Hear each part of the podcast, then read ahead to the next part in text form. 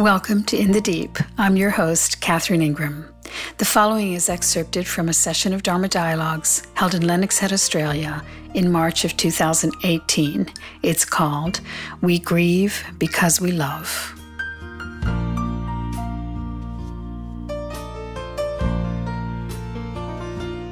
Our lives are filled with beauty and joy and love and sorrow and loss, loss and sorrow. These are the components that make up our lives, aren't they? It's normal.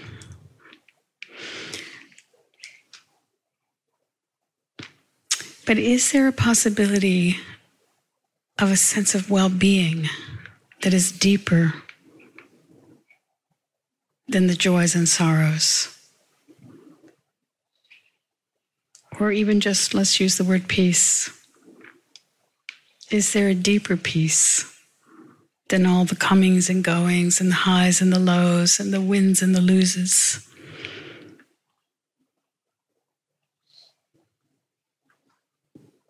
And it doesn't have to be a steady state. There might be times when you don't you don't feel it, you don't find it. But can there be a general well-being that understands you win some and you lose some, that understands that on the backside of joy often is sorrow, right? We grieve because we love.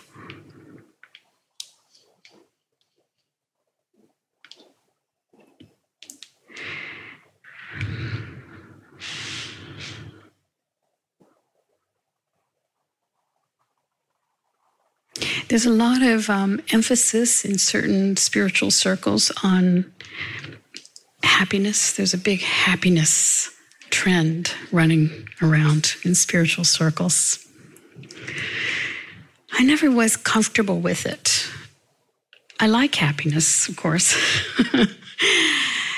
but there's been this kind of promise of some sort of steady state of happiness, or that you just have to have the right combination of things or a lot of it is it seems like a kind of gimme gimme program uh, like you, are going to get some things that are going to make you happy or circumstances. You're going to realize your big potential or you're going to unlock the secret.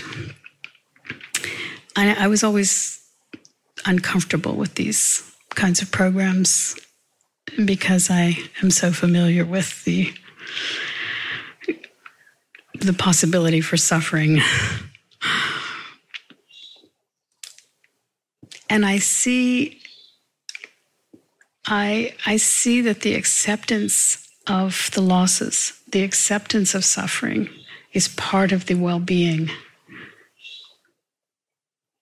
It's basically the understanding that you have to whisper yes to all of it. Many years ago, in I guess the 70s, probably, or maybe late 60s, when I read that John Lennon fell in love with Yoko Ono in the following circumstance. Maybe some of you already know it, but he'd gone to an art exhibit in New York City, and it was her her art show or she was one of the artists at the show. And there was apparently a little a little ladder you had to climb up. And I guess a white box in my memory, which is now not to be trusted. But anyway, this part I'm getting right. There's just this one word lit up in the back of the box that says yes. And in that moment, he was bedazzled by by the artist known as Yoko Ono. And I I really got that at the time. I got it. I understood. And even more now. There's a way in which you have to be whispering yes. Okay, yes to the joy. Nice. Temporary, but nice. Happy to have it when it comes along. And the sorrow hurts. Hurts strangely more You know, you you get more and more sensitive somehow, and the loss, the, the current losses can trigger the memory of the previous losses, right? They start to pile up. Not that one not that one wallows in them, but just that the sensitivity, you know, I was I was I told this story on one of the other podcasts, and so you might have heard it if you've listened to those. But um, my dad, about fifteen or seventeen years ago, came to visit me in Los Angeles. At the time, he was an older man, but a man in full. He was still very much, you know, he's always kind of was a macho man. Not now. He has Parkinson's and quite a bit of dementia and not much mobility. But at that time, he was still roaring along in life. And I thought it would be fun. He was visiting with his wife and my half brother.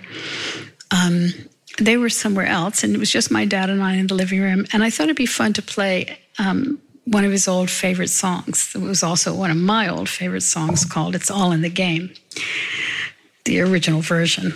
And um, so I put it on, and within the first few bars, I noticed that my father had tears running down his face, which was surprising to me, very rare event. And again, I understood. I understood in that moment what was going on.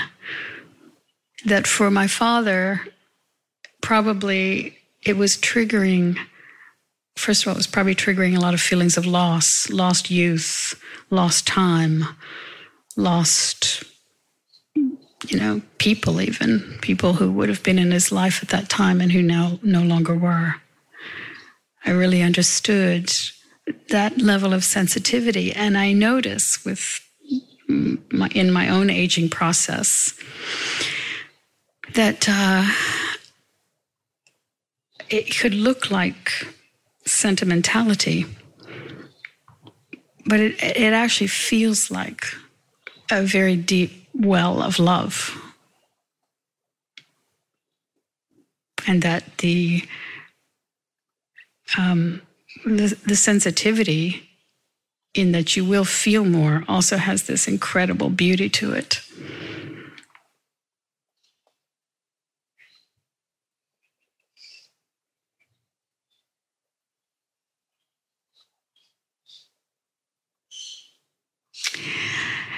And yet, I think sometimes I'll find myself with tears in my eyes.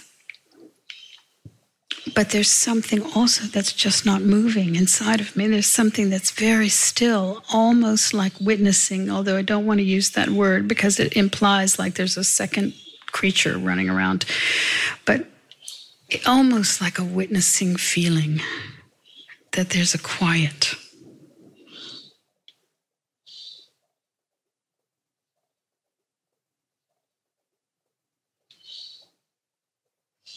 What's coming for me is just the challenge in saying yes to difficulties. That's all. Yeah. It's like it's easy to say yes to the joy and the, the beautiful rain and the, mm. but then the difficulty if there's flooding or, um, yeah. So, anything yeah. to say about? Yeah, well, the problem is that, you know, Punjaji used to say, I'm telling you the easy way because the hard way is to say no to something that's happening, right? That's the harder way. You've got the initial difficulty, but then the resistance to what is is just a pile on of the suffering, right? I mean, yes, of course, there are certain things we just, we don't have to love it right? We don't have to love it, but there can be an acceptance of, okay, here it is, right? Um, I was listening to an interview yesterday with someone I had known years and years ago. Um, she was a Dharma teacher, is a Dharma teacher, and and uh, always had I always admired her, and she had written to me a few times. I mean, going back 20 years ago, she had been listening to my things, and uh, I had well, I was aware of hers, and so we had a kind of nice uh, interaction in those days. And I hadn't thought about her in years, but someone sent me yesterday an interview with her, and she's been dealing with a very uh, terrible kind of cancer and um, yet there she was on the on the YouTube clip. You know, you can see that she, she doesn't look well, but there's a radiance about her. And she had to get to the yes, right? She had to get to the yes and her this this cancer uh, bout that she's going through it, it, happened very fast and it's very severe and very kind of horrible i won't go into the gory details but awful and she had to it's not as if she's saying i'm happy i have this but that she is in a profound acceptance of what she's dealing with and also what it might portend in terms of uh, a, a death that is sooner than she had thought. She's writing a book. She'd like to finish her book on aging and dying. That's what it's about. and, um, but I could feel the truth. I could feel, I, I could feel through the whole uh, hour interview. I could sense where she's sitting um, in this. And it was really inspiring. I've been thinking about it since. Um, she had to get to the yes, and she did. She also spoke about um, the gifts that have come. Um, not that she's you know, like I want to be clear, she's not saying she's happy to have this necessarily, but there are there were gifts that have come along with the situation, and that for which you might say she's grateful.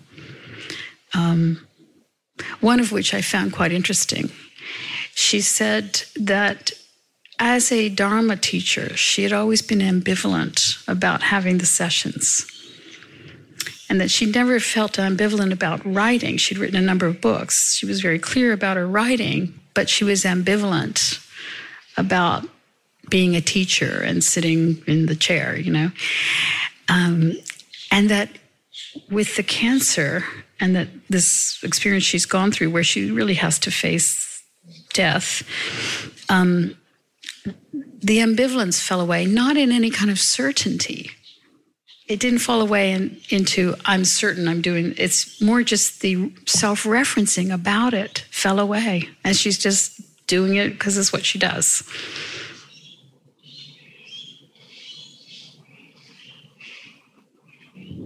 It's it's such a fine line between accepting in that situation and the, the fight of i'm going to fight this i'm yeah. going to do my best to get over it or heal or whatever. Sure, and that's an important um, understanding. One of my other friends uh, who had he had first lung cancer and then brain cancer and died.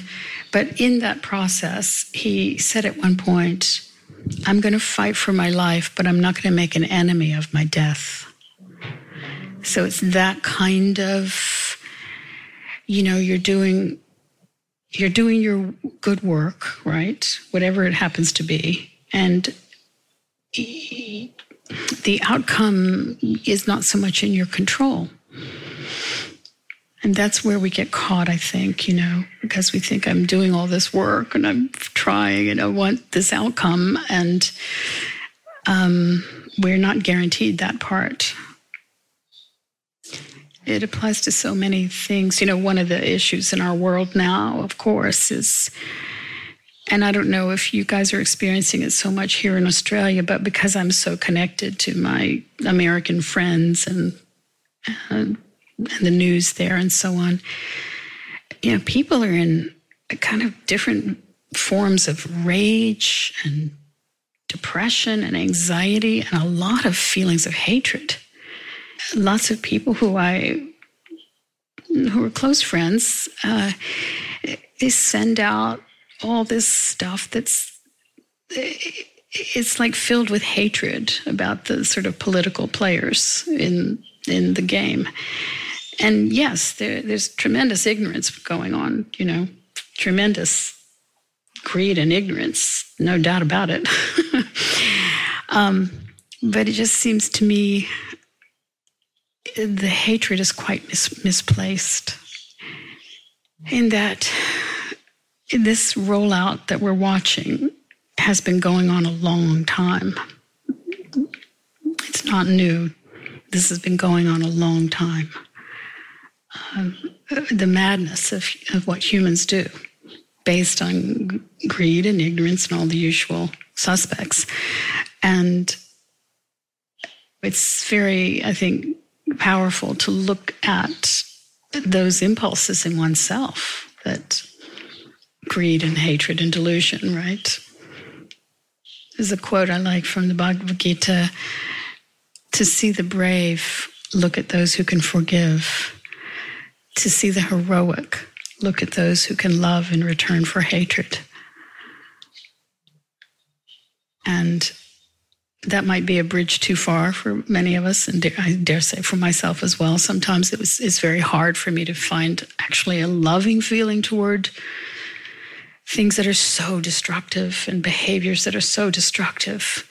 But I usually can find the forgiveness of sorts, which is a form of obviously acceptance that this is the rollout. This is the this is the evolutionary rollout that we're witnessing.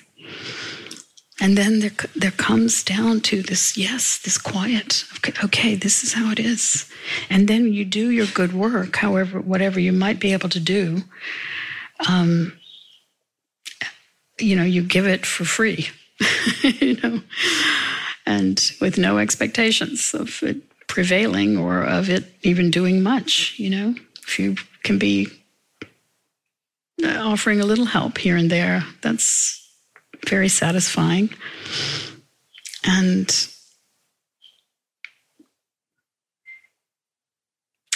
yeah, it's it's to your point. I, I am dealing with hearing from a lot of people who are not not working with the yes in this, this, equation. And that doesn't mean that we don't keep on our, acti- our activism, that we don't, you know, you don't just abandon ship. Um, right? It's not that you you become apathetic, right? Um, I would say you free up your energy when you can do it just because it's the right thing to do and it feels good.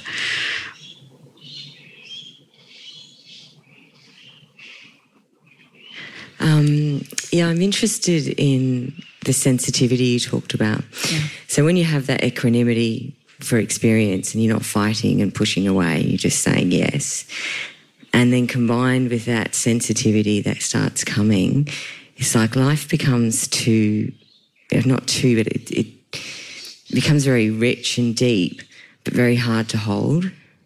Hard to hold? Yeah, to stay with. Like, because I think that when you're saying no to life and you're saying, yeah. I don't want this and I don't want that, you're right. quite busy with that. Sure. You can numb out, you know, there's, there's a lot of ways not to be in your experience. Yeah. But as soon as you take that away and you go, I'm going to say yes and have that equanimity, and I get that suffering is beautiful, but then life becomes almost like this um, it's rich in a way that's sometimes a little bit unbearable. Yes, sometimes it does feel unbearable. Or not enough space for it, too.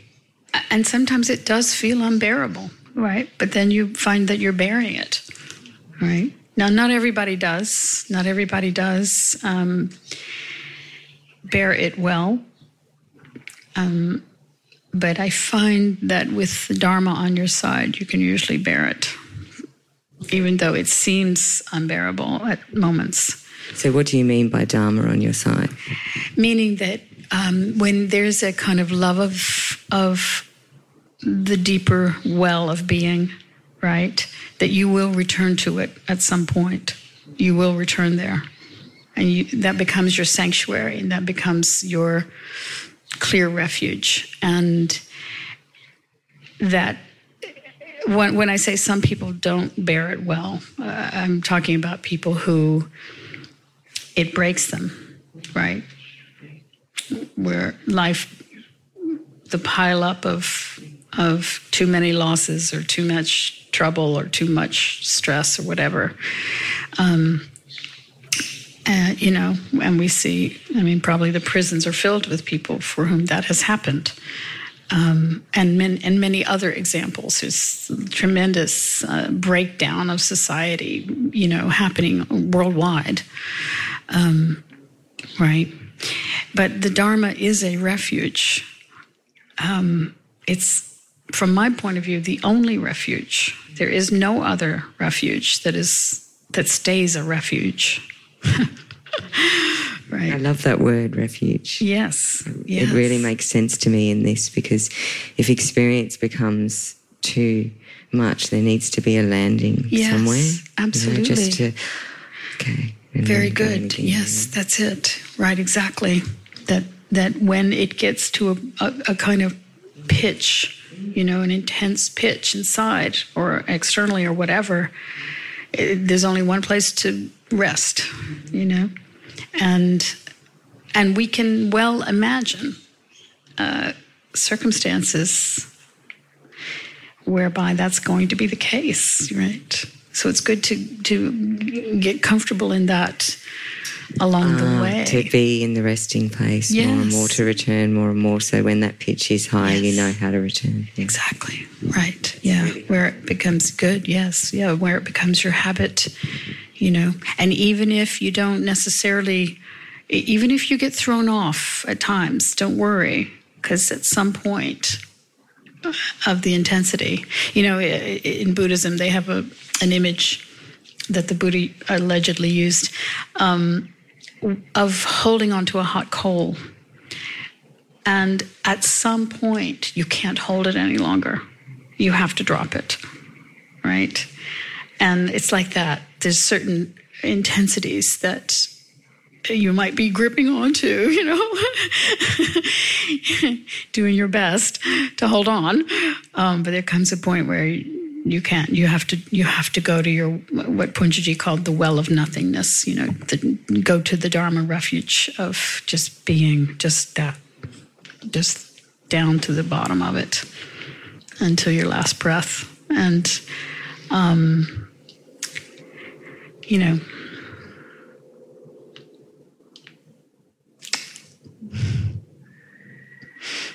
it's very encouraging to know that. Right? It's very encouraging to know that there is a sanctuary and that and that you don't have to do anything to attain it. You just start noticing it. Right? You don't have to climb some mountain of spiritual understandings or practices or anything.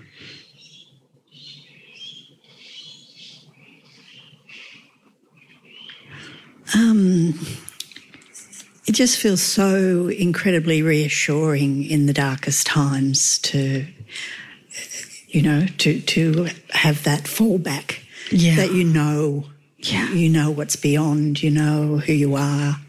Yeah. You, it's it's um, you know, that's the nourishment that that comes in the the really dark times. Yes. for me. Absolutely. And just from my own experience, it's sometimes in the in the most difficult, darkest times, and you know they can be really prolonged. But that that knowing that, yeah, that it feels, you know, it's really strong now. It's really difficult, and sometimes it feels like there's no access to to being in in those times. But then the knowledge that from previous experience that I know what's here, Right. even though I'm not experiencing it at the moment. right. And, you know, and that Exactly. will that will open up.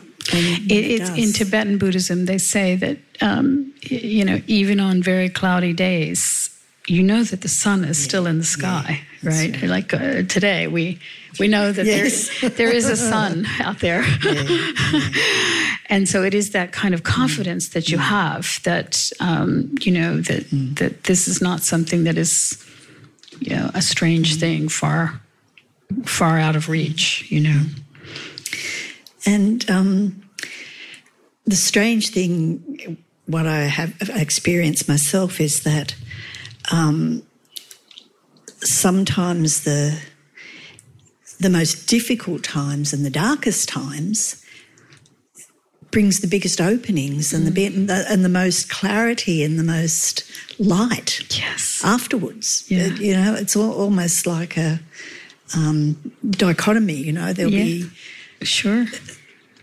Yeah, Martin but Luther that's King been my Jr. experience through, through my life. It's Yeah. like the, the the more, more difficult it is, the more beautiful it is Yeah. in the resolution and the opening afterwards. It's it, it, I, yeah, it's a mystery. It's a mystery, but it's such a beautiful mystery. right. Yeah, Oh no, I know, I understand. It's it's often that way. yeah, Yeah. Yeah. And and and those times where.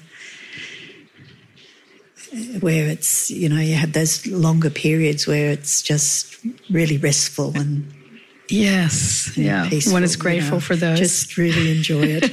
yes. enjoy and, it and it fully. is interesting too as one goes in in age or in wisdom um, that when one has had tough times and you have had to really find that well of mm-hmm. being of, of well-being through the difficulty. When then you are on easy street again it's all the more delicious. It's like you mm-hmm. really the, the appreciation just is is so accessible right? And you're not deluded by this isn't enough mm-hmm. right? Yeah. Yeah. Because I look back on some of my younger years and with a kind of poignancy, realizing that that was really great. But I don't think I fully knew it at the time. I, I, I was thinking there was going to be something else, something more, something, uh, you know, and that had I really been able to fully appreciate it, you know, that would have been good. don't, don't, we, don't we all go through that? Because, I mean, initially when, when you have recognition, it's so, uh, it's so extraordinary. Yeah. And sometimes, you know, your experiences just become more and more powerful and amazing. Yeah. And, you, you know, I recognise in myself in my early days that there was, there was quite an addiction to the to the bigness of the of what those experiences Yes, could be. It was almost like a an addiction to Yeah. experience. yeah. And um, you know what's happened for me with maturity? It's just like you know there's such a a treasuring of the you know just the just The the, little you know, the subtle beauty of Yeah. just being here. You know, Yeah, It's just, hearing the birds is yeah. that's enough. Yeah, very good. That's absolutely enough. yeah, Yeah. Beautiful, beautiful.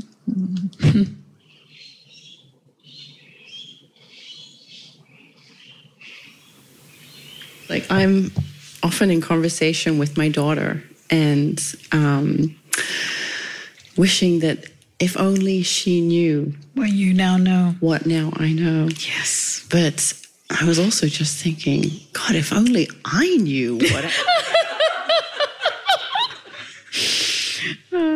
so it's been really interesting for me to hear from our wise elders and to realize that so fundamentally in that is joy. Yes. You know, it's like um, I also can relate to you know then the younger years of feeling like it was all about having to have all the experiences, and there was always going to be more, and there was infinite options, and you had to go after all of them. And then there's moments where you feel like it's all kind of narrowed down because you've chosen certain paths, and you're a parent now, and you're doing this, and you're doing that, and yet just um, something's just been reawakening and hearing you all share and and reminding myself of what I now already know. is just that at the heart of all of it really is the love. I mean, all the struggles that we get into are because we love. And all of the things that we think we have to do or accomplish or leave behind, or all of it. I mean, it's all because of the love that we want to share and the what's what's there. Um, and then to bring that thread in with leaving no trace, it's like, God, what would that be if we were really just here to be this? Mm-hmm. I mean, like, and how simple that is for our children and our parents and our loved ones and the world and everyone. It's like, wow, what a gift just to be that for them, for ourselves, and to Yeah. see it and hear it because we don't know really where it's all going. No, we We don't. don't know what they have to accomplish or what we have to, or what success or life or anything has to be in the end, or what I have to finish before I go, or I don't know about any of it. You know, just if we can sit together and laugh a little bit and remind each other to laugh, Yes, yes, just that's to share beautiful. that.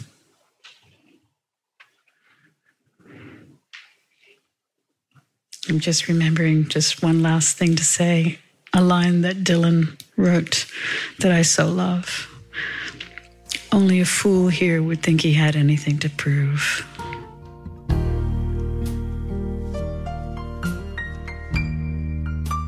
This has been In the Deep. You can find the entire list of In the Deep podcasts at catherineingram.com, where you can also book a private session by phone or Skype and see my upcoming events. Our Italy retreat of 2018 is now filled, but we have space in the New Zealand retreat in May of 2019. If you're a regular listener, please consider making either a one time or a recurring tax deductible donation in any amount that is comfortable for you. We have donate buttons on each page of the website. Another way to help is by putting up a review wherever you're getting your podcasts. Till next time.